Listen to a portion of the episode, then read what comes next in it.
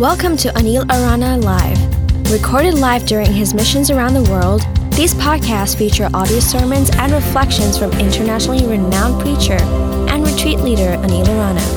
For more audio podcasts, video sermons, and articles, please visit www.hsiweb.org or www.anilarana.com.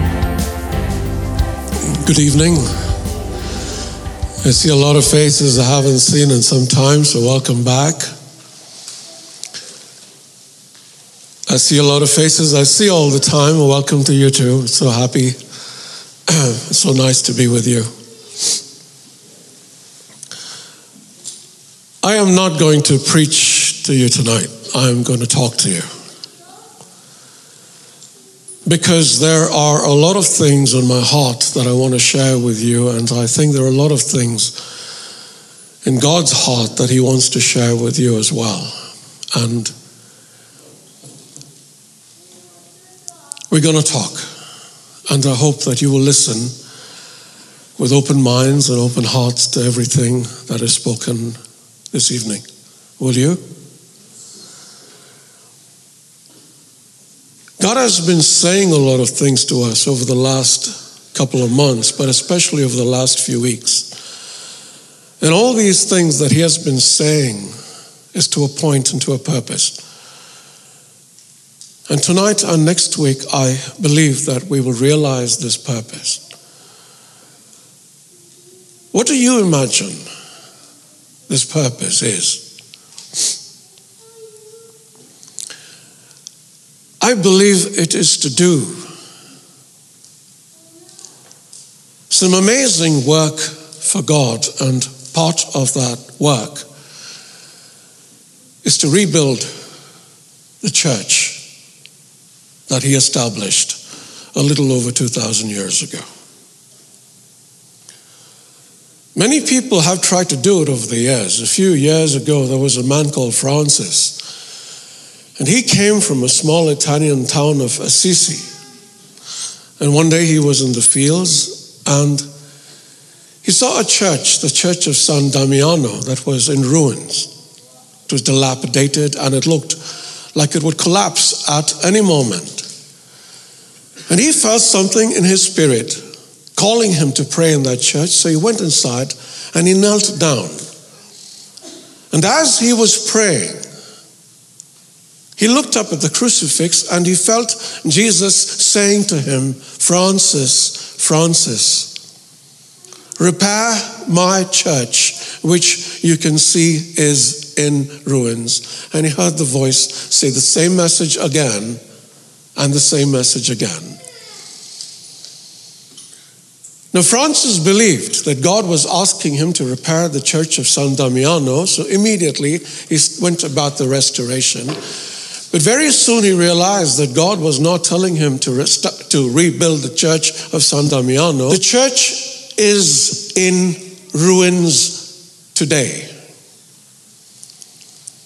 You might not see that from where you sit because whenever you walk into a local church, you see that it is packed to capacity. But I travel, I travel around the world, and wherever I go, I see churches that are empty. The few people that do come into them are very old people or very young people, but there is no one between the ages of 15 to 50. A lot of churches have been sold, and I've seen them now converted to gurudwaras. I've seen them converted into nightclubs. And most horribly of all, I've seen some of them converted to places where people watch, worship Satan. Now, this is true even of our country. Maybe not the Satan worship, at least not that I'm aware of.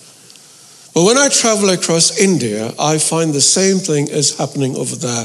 The churches that once used to be packed are now empty, and the only people that can be seen over there are the very old. What can we do to restore the church to the glory that it once had? What can we do to rebuild the ruins that now describe it. What can we do?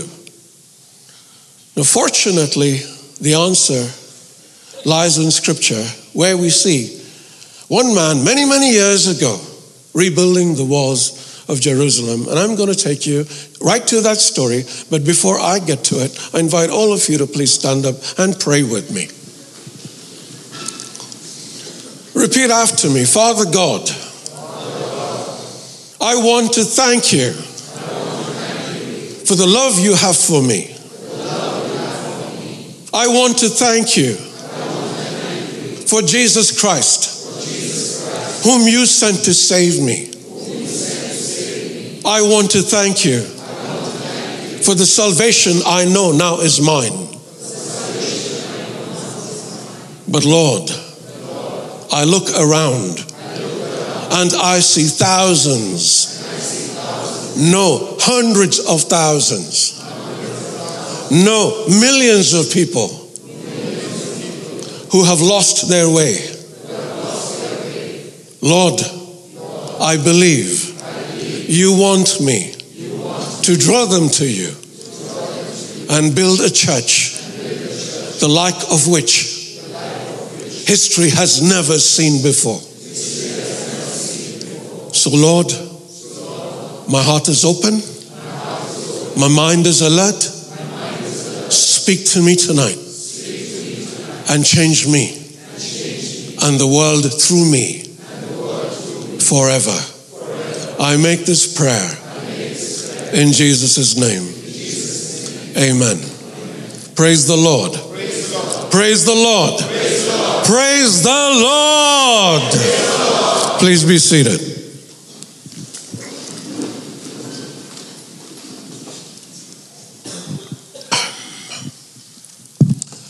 I'm going to read to you from the first chapter of Nehemiah. Um, he was a guy who lived many, many years ago, and he was a pretty influential man who lived in the palace of a king. And this is rather long, but I know that you have developed remarkable patience over the years listening to me. So you should not find this too long. For those of your Bibles, open them. For those of you who don't have Bibles, you can either look at the words on the screen or you can listen to me say them. The words of Nehemiah, son of Hachaliah. In the month of Kislev, in the 20th year, while I was in the citadel of Susa, Hanani, one of my brothers, came from Judah with some other men, and I questioned them about the Jewish remnant that has survived the exile and also about Jerusalem. They said to me, Those who survived the exile and are back in the province are in great trouble and disgrace.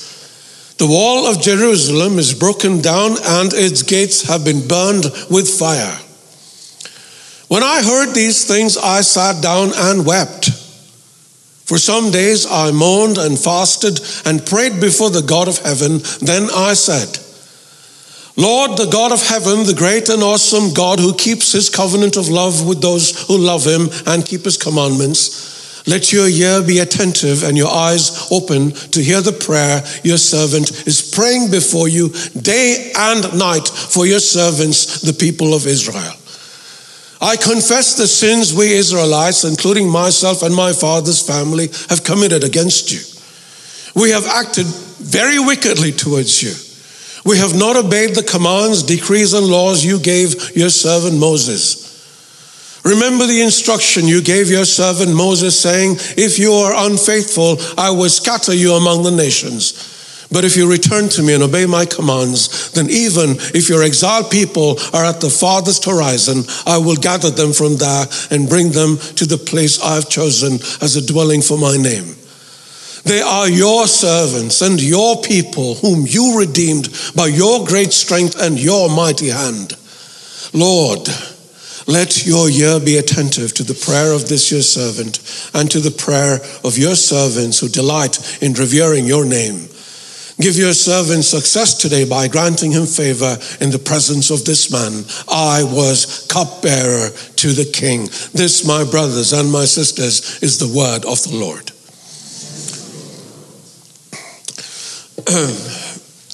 A little history lesson so you know what's happening over here. Was a man called Nebuchadnezzar who once ruled the ancient Babylonian Empire. He was at the time one of the most powerful men in the world, and his empire stretched as far as the eye could see. One day, about 600 BC, he sent his army marching into Jerusalem. They destroyed the city, they ransacked the temple, and they took with them a whole lot of prisoners, including one person whom I'm sure you recognize. His name was Daniel. You know Daniel? Now, many times after that, whenever there was an uprising, whenever there was a rebellion, back Nebuchadnezzar would send his army marching into Jerusalem, and again they would destroy more of the city and they would ransack more of it until all of Jerusalem was in shambles. Then a Persian king took over. His name was Cyrus. And he allowed the Jews to return to Jerusalem, and immediately, once they were there, they started rebuilding the city.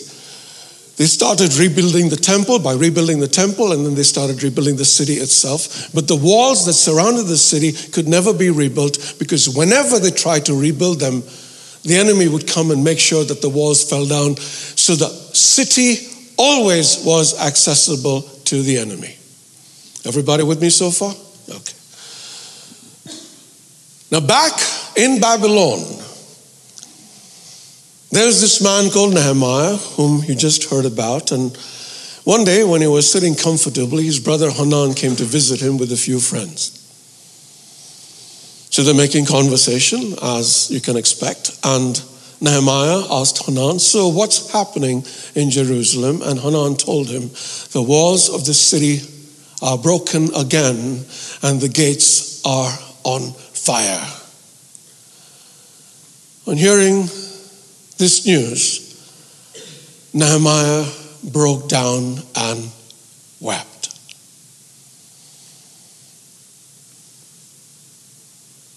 Question I started today's talk by telling you the church is in ruin. I started by telling you churches are not only getting emptier and emptier with every day, they are being sold and transformed into gurudwaras, into pubs and nightclubs, and into satanic places of worship. I am not going to ask you what your hearts felt when you heard this news. I don't see tears in anyone's eyes, but I hope there is at least some pain in your heart at what you're hearing. Because if you do not have that pain in your heart, the words of God are going to bounce back like a ball thrown on a wall. That is not the purpose of the Word of God, and that is not why I declare it.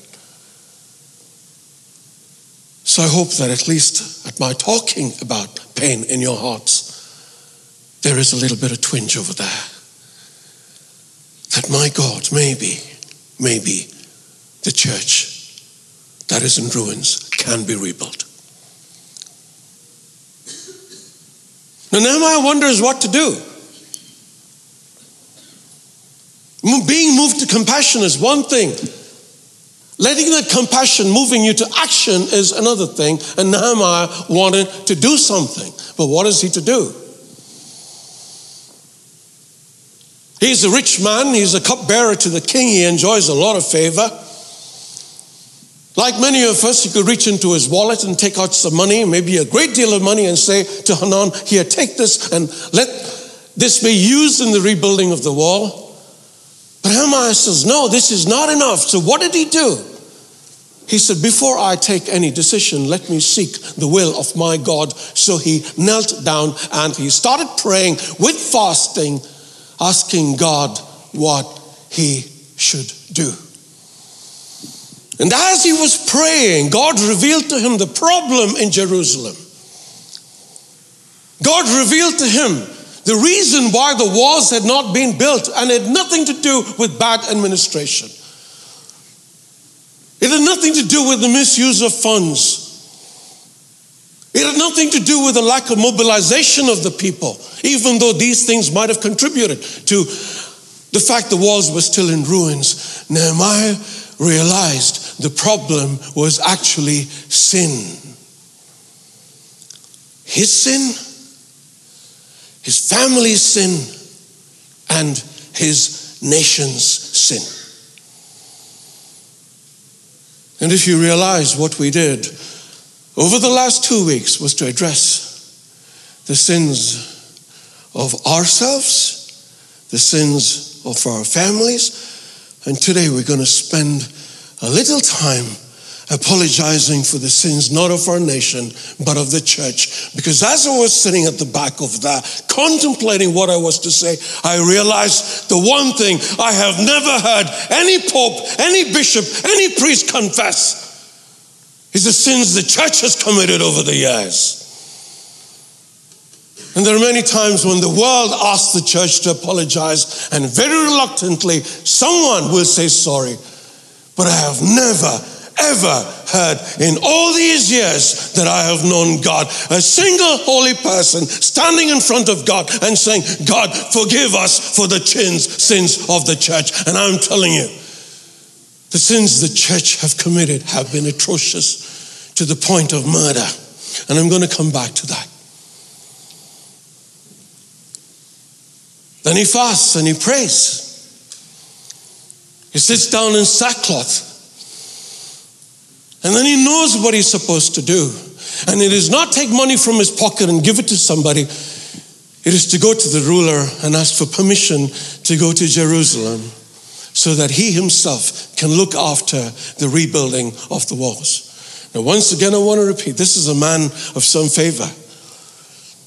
He's a cupbearer to the king. And what a cupbearer is, is a guy who tastes the king's wine before the king consumes it to make sure there is no poison in it. Now, a man in this position who tastes the king's wine before the king drinks it becomes very close to the king. Why? Because the king trusts him. Whenever he's near the king, because he has to be near the king all the time, because the king is constantly eating and drinking, they develop a rapport, they develop a relationship, they develop a trust. To leave that position, to go to a place where, you know, only God is saying go to, takes a lot of effort, it takes a lot of courage. But Nehemiah feels God calling him. Maybe like Francis heard God calling him. Maybe like hundreds of people over the years have heard God calling them. And he says, I must go. And his king likes Nehemiah so much he can't refuse the guy anything. So he says, You go with my blessings, you go with my permission, and I will make sure that you reach Jerusalem without incident. Nehemiah reaches Jerusalem. What happens once he reaches that? He sees everything is in disarray. He makes investigations as any smart person would make, and he realizes that several times over the years, people have tried to rebuild the walls of Jerusalem and nobody has succeeded. Why? Because of politics, internal and external. But Nehemiah says, I'm going to do this anyway. So he gathers the people together. First, he asks them, tries to stir them up, just as I'm stirring you up today, hopefully because my purpose is the same purpose that God had for Nehemiah, and that is to make sure that you step forward and say, okay, we will rebuild this church from the ruins. I have not heard God speak to me like God spoke to Francis. Neither have you. But I know in everyone's heart, we can hear that call of God here today. And if you can't hear it, like I said, it's a ball going whack, whack, whack against a wall and just coming back. If that is the case, really, I'm telling you, wasting your time, but we're going to return to this later. They start to build the walls of the temple. And of course, the moment they start that, there, are, there is an uproar because a lot of people don't want the walls built. I don't understand why. Do you? Because I see the same thing happening here in God's kingdom. Whenever anyone tries to do something for the kingdom, there are people who stand in the way. Have you realized that? Sad, but true. We're going to talk the truth over here, even though the truth is bitter to hear. So, anyway, they start building the walls. A lot of people say in the beginning nothing's going to happen. So they stand over there and they poke fun of these guys and say, What are these guys going to do that centuries of people have not been able to do? Nehemiah is persevering. He continues to build and continues to build. And then, to the surprise of everybody, the walls start to rise. Now, what happens? People inside get alarmed because they're doing something that they themselves couldn't do, so the attacks start from the inside. The enemy from the outside starts to get worried because they say, once the walls go up, we will no longer be able to attack the city. So they started to fight with Nehemiah and his group. Nehemiah refuses to get out, give up. Half the people, he says, you continue building the walls, and the other half stand as soldiers at the walls defending it. Nehemiah was one of them, and this is the sign of a true leader. He doesn't say to people, You go and do these things. He stands with them, he works with them, he fights with them. And the walls of Jerusalem that stood in ruins for hundreds of year, years was completed in just 52 days.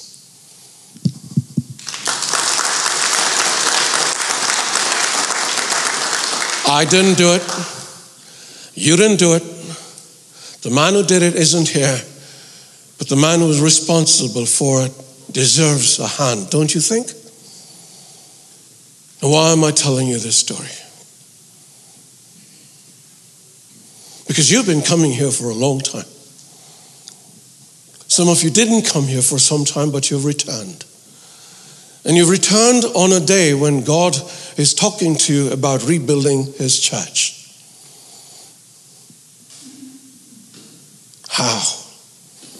He just showed you how. The first thing you need to do is to pray. And about a week ago, we started a prayer fast for 21 days. Most of the team in the office and a lot of other people around the world are supporting us in this fast where we're seeking God's will for the future. God is saying to us, the problem is sin. Your sin, the sins of your ancestors, and the sins of the church. Someone needs to repent for that. And we already have. Last week and the week before, we repented for our sins. And we repented for the sins of our families. And I believe that God has forgiven us. But for some reason, God is not satisfied. For some reason, God says there is something wrong here, something terribly, terribly wrong here. And you know what? He's kind of showing me what is wrong. And what is wrong is that sin continues. I don't understand. Or maybe I do. Now, today I was going to talk to you about hell. But I said it'll make a very good Christmas talk, so I'm going to do it next week. You know, I bet you no one's ever spoken about hell during Christmas time, but I'm one of those crazy guys who's going to talk about hell next week. So be warned. And if you don't want to hear the most terrifying talk of your life, don't come. But if you have the courage to come and listen to God's truth, I am telling you something. This Christmas will be the best Christmas you have ever celebrated, and 2018 will be the best year you have ever lived. That is my promise to you.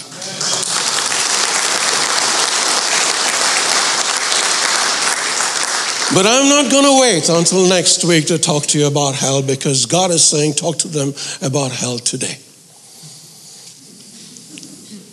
Well, not too much. I'll save the major talk for next week. What is hell? Don't answer me. Don't answer me. You think about it and ask yourself what the answer is. What is hell? The Catholic Church defines it as man's eternal separation from God. Okay. What is it? What does it mean to be separated from God? People talk about it being a state. And nobody really concerns themselves about what the reality of hell actually could be. And I want to tell you what the reality is because I think I've discovered what it is. When I was speaking to you last week, I told you it was the most difficult talk I've ever given in my life. And I'm sure a lot of people thought I was talking about how the talk was difficult to give, but it wasn't about giving the talk. The talk was difficult for me to give because I couldn't talk. And here is something I'm going to share with you that I've not shared before, except with a couple of close people. And the fact is this that every single time I come and give a talk about God to people, I go to war with the devil. And you know what he does to me? I'm just going to tell you what he did to me last week, which is why the moment the meeting got over, I left here and went home. He tears me to pieces. Now, what does that mean? I'm going to try to describe it, even though it's very hard to describe something that cannot be described. It is like he's over there with his claws into me and he is tearing me apart slowly and steadily. He's tearing my soul, he's tearing my heart, he's tearing my body, and he's tearing my mind. And very often when I leave here, it is a miracle that I reach home because it is terror on the way to be tormented by demons like that. And last week was so bad, I think I screamed half the way home because it was simply too terrible to be able to withstand. And that I reached home was, at least on this day, truly miraculous. I used to ask God, God, why are you doing this to me? I'm preaching your word. I'm talking to people about you. Why are you letting this happen? And last week it was worse because I was in a state of grace. I'd gone and made the best confession I've made in a long time. I knew there was nothing separating me from the grace of God, and yet there was this thing. And then God said, Remember, you spoke about Job. Do you remember I spoke to you about Job last week? How Job was a righteous man, and how God boasted about him and how the devil came to God and said, The only reason that man is holy is because you have a hedge of protection around him. And then God reminded me of Job and how the devil goes to him about me and says, Your servant is a very tough guy. He stands over there in front of people and he goes to war with me. But the only reason he's able to talk like that is because you have your hand of protection over him. Take that hand off and see what happens to him. He will curse you. I've never cursed God, not even in the midst of the worst moments of these torture. Even when you have the devil whispering to you, you just say that I'm your Lord and I will finish all this forever. You can continue preaching, you can continue to do whatever you want, it will be without the torture. And I told him to go to hell, as I will continue to tell him to go to hell. But I still had a question. And I asked God the question last week, and this time He gave me the answer. I said, Am I not under your protection? Are we not under your protection? Are we not your children? And we pray to you every time in church to keep temptation away from us and to keep us safe from the devil. Why then are you still allowing him to touch me like this? And then I understood. He wanted to give me a glimpse of hell here on earth. And now I want you to listen to me very carefully. Demons are real. And any of us who had, who's had any experience with the deliverance knows that they're real. Now, if these demons can trouble a man of God, a holy man of God, the way they do, who is under God's protection in a world that is still not entirely the devil's and a world that is still controlled by God. Just think for one moment what it will be like to be in a place where there is no God or his angels or anyone to protect you, and not one or two demons, but thousands of demons to come after you constantly every single minute of your life and tear you to shreds over and over and over again. That is hell. And that is why God wanted me to see it because He said, What you feel over here is not even a fraction of what really happens over there. And then, coincidentally, even though there are no coincidences in God's kingdom, a friend of mine invited me to watch a video about people who've had near life experiences, near death experiences. People have kind of died for a few moments, gone away, and come back. And every single one of them is universal in their description of hell, and they say it is a place of true terror because there is constant flames. You cannot breathe because the air is so thick. You're constantly thirsty because you cannot even have a drop of water. You cannot do anything over there. And all around you is simply the screams of those who are hurting and devils tearing you to pieces. They take your limbs and they throw them away and then they bring them back and you go hunting for them and try to fix them. But the moment you fix back there, they go tearing it again. And first, when I started watching this video, I said, This is all rubbish. This cannot be like that.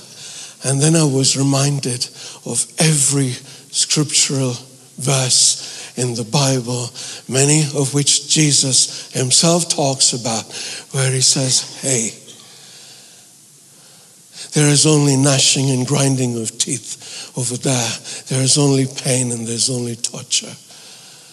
And I said, Hey, any way you look at it, this is real. And you know what it did to me? Two things. It made me determined never to sin again. Ever, not even a little thing. And I want to talk about little things so that you understand what I mean. And determined to make sure that there is nobody who perishes in hell. Think about someone, anyone you know who's died. I'm sure all of you have lost somebody. Think about them for one minute.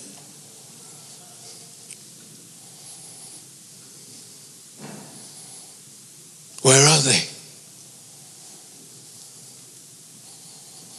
Where are they? Heaven? Are you sure? Because I'm not. And you know why I'm not sure?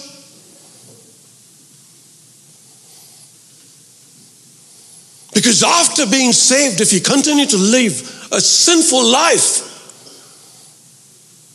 where is salvation? After all these talks you come and listen to,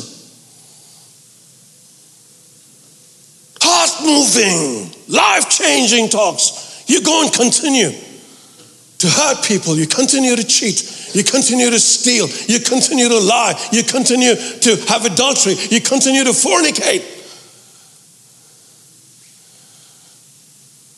What salvation is that? And then when you're in hell, crying out to God for mercy and saying, Lord, I worshiped you, I called you Lord, He will say, I am not the Lord of the murderer. I am not the law of the rapist. I'm not the law of the thief. I'm not the law of the cheater. I'm not the law of the fornicator. I'm not the law of the adulterer. Which person have you been calling Lord? It isn't me because I'm not the Lord of these people.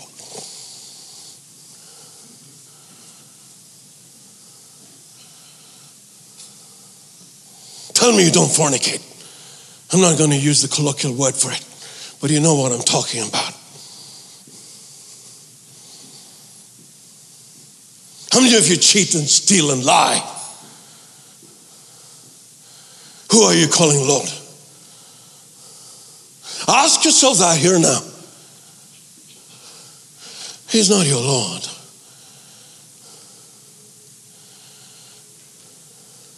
And where are you going? If He's not your Lord, where is your family going? If He's not their, Lord? Where are your friends going? If He's not their, Lord, where are we all headed?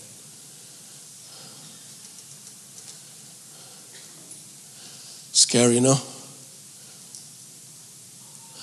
We spoke about this in the office. Everyone's changed. Everyone's changed. They're all living good lives. You have to remember this they're all living good lives. But they've changed because they realize that you just can't get away with it. And the problem is, you can't even say you don't know because when you go there, there is no escape. And we'd rather shout at you and chew you out and make you afraid here than have you suffer for all eternity in hellfire. I mean, seriously. Having come to know this, you think I can't preach to you about this? You think I should preach to you about how good the Christmas season is and how we should all make jolly and make merry? Well, there's eternal hellfire waiting all of us. You really think I should talk about? Forget about it. I have a responsibility for you. And I take the responsibility very seriously because you know what? Nobody goes to hell on my watch. I'm taking the whole blooming lot of you to heaven with me. And we're going to be there for the rest of eternity. And we don't have to worry about anything for the rest of our lives. But you've got to make sure you get your act together and you matter, make sure that you remind yourself every moment of the day that hell is a reality and you just might be headed there. So, what place does grace have to play in all of this? We sang about grace so beautifully. I will tell you more next week. This was just a teaser, and I might repeat a lot of what I said today, but it's all worth repeating. And I told you it's going to be a scary talk. It's really, literally, I hope, going to scare the hell out of you. Okay, but that's a good thing because then it means that we go to heaven, right? You can smile again now. And you can breathe. All of those said, My goodness me. But I'll tell you what, I changed you more in the last 10 minutes than I've changed in the last 10 months. Funny, no? Funny, no? Isn't that true? Youngsters?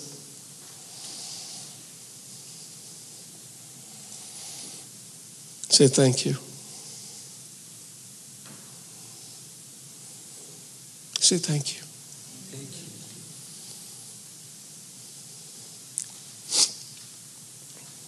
you. I bring out this magazine every month. And for me, artwork is very important. And we've subscribed to a few places where you kind of, you know, you can use their images, and we've paid quite a lot of money. But every now and then, I don't find an image that I want from one of these sites. So what I kind of do is go somewhere where um, where they're not exactly for free and I've not paid for them, and take an image and manipulate them so much that even the original artist would not be able to recognize that it's his image that I've used, right? And I was doing this two days ago, and I was thinking nothing of it when I suddenly heard God say, Anil, do you know what you're doing? And stealing, Lord? Yes. And I said, But Lord, no one's going to know. You know, even the artist won't know because it's, it's, it's modified so much. I just need something to work with. And he said, Anil, nobody might know, but you know, don't you? And I said, Yes, Lord. And then he said, And I know too.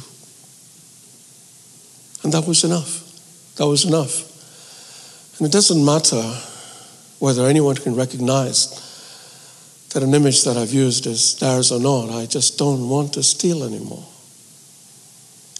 And I don't want to lie anymore, not even a little one. And I don't want to hurt anyone anymore. And I don't want to do anything bad anymore, even if it's kind of, you know, chalta. You know what that means? It's not okay. It's not okay. So now we get back to Nehemiah, okay? Nehemiah repents for his sin and he repents for his family's sins because he understands it all passes down and he repents for the sins of the nation. And what I would like to do over here is to repent for the sins of the church because somebody needs to do it. And what I would like to do over here is to invite you, my brothers and sisters, to take part in the greatest restoration the world has ever seen and to rebuild the church to a glory the like of which God will be proud of. But it will not be a glory that ever existed before because I've been looking at the church history through the years and I've seen that the only time that the church of Jesus was the church of Jesus was during the time of Jesus and the few hundred years that followed it. And after that, it's always been a corrupt church, a church where people went after power, after glory, after money, after fame, went after the things of this world, but not after the things of God. It's not been a church of love. It's not been a church of humility. It's not been a church of peace. It's been a church of self righteousness instead of a church that invited sinners. Instead of inviting people who need God, instead of inviting people who are broken, people who are hurting, people like that. And that's what we're going to do. But I can't do it alone. No more than Nehemiah can build the walls of Jerusalem alone. So, what I'm going to do is I'm going to invite you over here tonight to step out of those chairs and to come forward and to shake my hand and to say, Yes, I am with you, and we're going to work to build the walls of the church again. Now, it is not my hand you will be shaking when you step forward. It will be the hands of Jesus you'll be shaking. And what you're doing with that handshake is making a deal with Him and saying, Yes, Lord, count me in. Because today I heard you telling me to rebuild your church. Now, if you cannot do that, sit where you are. Sit where you are and pretend that you're doing something when you truly are not and never will. We have a Protestant pastor called Rick Warren. Have you heard of him? He runs one of the biggest ministries in the world, and he has one principle. Anyone who comes to one of his services has to become a member, a participating member, built, engaged in the building of God's kingdom. Otherwise, he says, I have no use for you because you simply can't come over here and receive. You have to come over here and work together. Work together as one. And if we want to see unity in God's church, the only way we can achieve unity is if we're working together to build God's kingdom, because then we'll have one heart, we'll have one mind, and we'll have one purpose. And that purpose is to build God's kingdom. And then when we're working together, think, think of a building, all right? Think of a church, think of a physical church. If every single one of us was involved in building that church, imagine. You can't do anything if you fight with one another. You can do things only if you cooperate with one another. So it'll be someone who stirs the mortar, and someone else who kind of gets the bricks, and someone else who lays it down, and someone who does all these things. I don't know about anything about construction, but I, am sure that you know that there is a lot of work involved in it. And then finally it comes up slowly and steadily, and eventually you have a beautiful building. And at the end of that building, what do you think you're going to feel? You're going to say, I did that. I built it along with my brothers and my sisters, and I'm so grateful to them because if not for them, I would not be able to do anything. So if you don't work towards God's kingdom, what is the purpose? And once again, unfortunately, unfortunately, God is going to ask us the question you waited for an angel to invite you to do something for me. You had one terrible angel who shouted at you week after week after week, even threatened you with hell, and you still didn't listen. What excuses are you going to have? None. Right? I did say I wasn't going to preach to you. I said I was going to talk to you, but what to do? My talking sometimes become preaching, my preaching sometimes become shouting, my shouting sometimes. But I hope you were listening. You were? I'm going to invite the music ministry here and we're going to sing spirit filled songs. We're going to give you a couple of minutes in silence where you can kind of talk to God, listen to Him, and ask Him what He wants you to do. And if you feel Him moving in your heart, if you feel Him saying to you, Come and be part of this great mission, then step forward. Stand up, come forward, shake my hand, and I will bless you and kiss you and hug you and say thank you on behalf of God, knowing that even while I'm doing that, God is truly blessing you and your family in more ways than one. So here's your time now, my brothers, my sisters. I want 2018 not just to be a year where you're blessed with financial rewards and material success, but I want 2018 to be a year when you fulfill God's plan and purpose for your life. And His plan and purpose is not to make more money, it's not to make more children, it's not to build empires and fiefdoms, it's to build his kingdom. Realize that plan and purpose. And understand that when you fulfill God's plan and purpose, there is nothing he will not do for you because you're doing what he's asking you to do. So think about this when you step forward, too. That here is a chance, finally, to do something. Now, I know a question that you have. I did this in Sharjah too, by the way, and everyone in that church came forward. A lot of people say, but I don't know what to do. Don't worry about that, not today. Today is a time just to say yes to God. And then as you come here week after week, hopefully with friends, God will show you what He wants you to do and how to do it. He's been showing me what He wants me to do for 15 years. Trust me when I tell you, He will show you what you need to do as well. All you need to do now is to say yes. Come forward. And I promise you, the moment you shake Jesus' hand, boom, He's going to do something wonderful with you. So let's sing. Do that spirit song that He did earlier. Please stand up, everybody. Father God, we want to thank you for this day.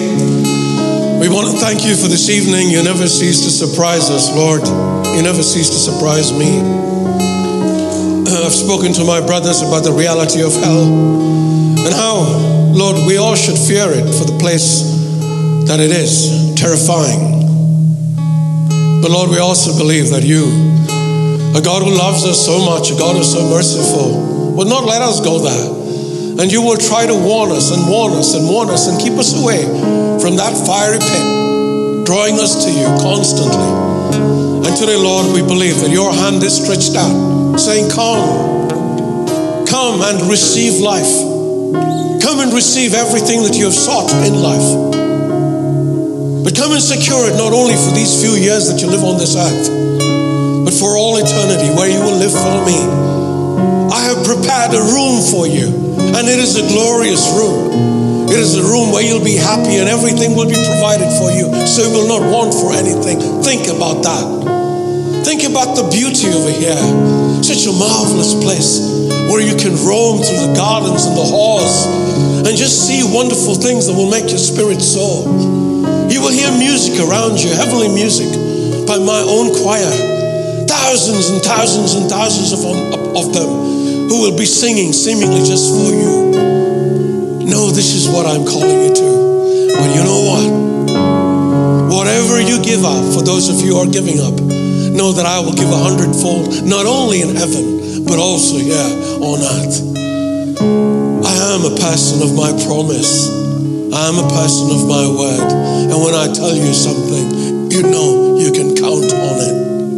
Come forward now and accept the hand my hand that is stretched out towards you. But don't come if you're not ready. Wait for that time. Just pray that that time might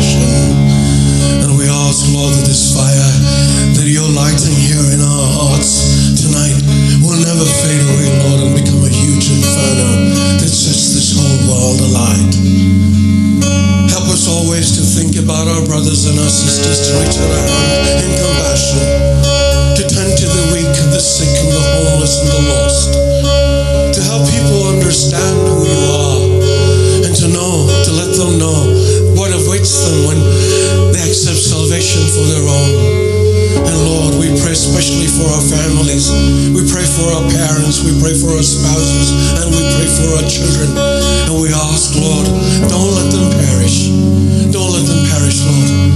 Draw them to you. Draw them to you powerfully, Lord, so that they too become great, mighty proclaimers of your word. We want to thank you for today, Lord, and all that you've done, all that you've said, and all that you're going to continue to do in the years to come, Lord, especially in 2018, which we lift up to you now. Bless it in a way that we can't even begin to imagine. And next week, Lord, as we come together one more time to listen to your word that is not as terrifying as it is saving, Lord. Give us a spectacular end to this year and a spectacular beginning to the next one, which will be the best one.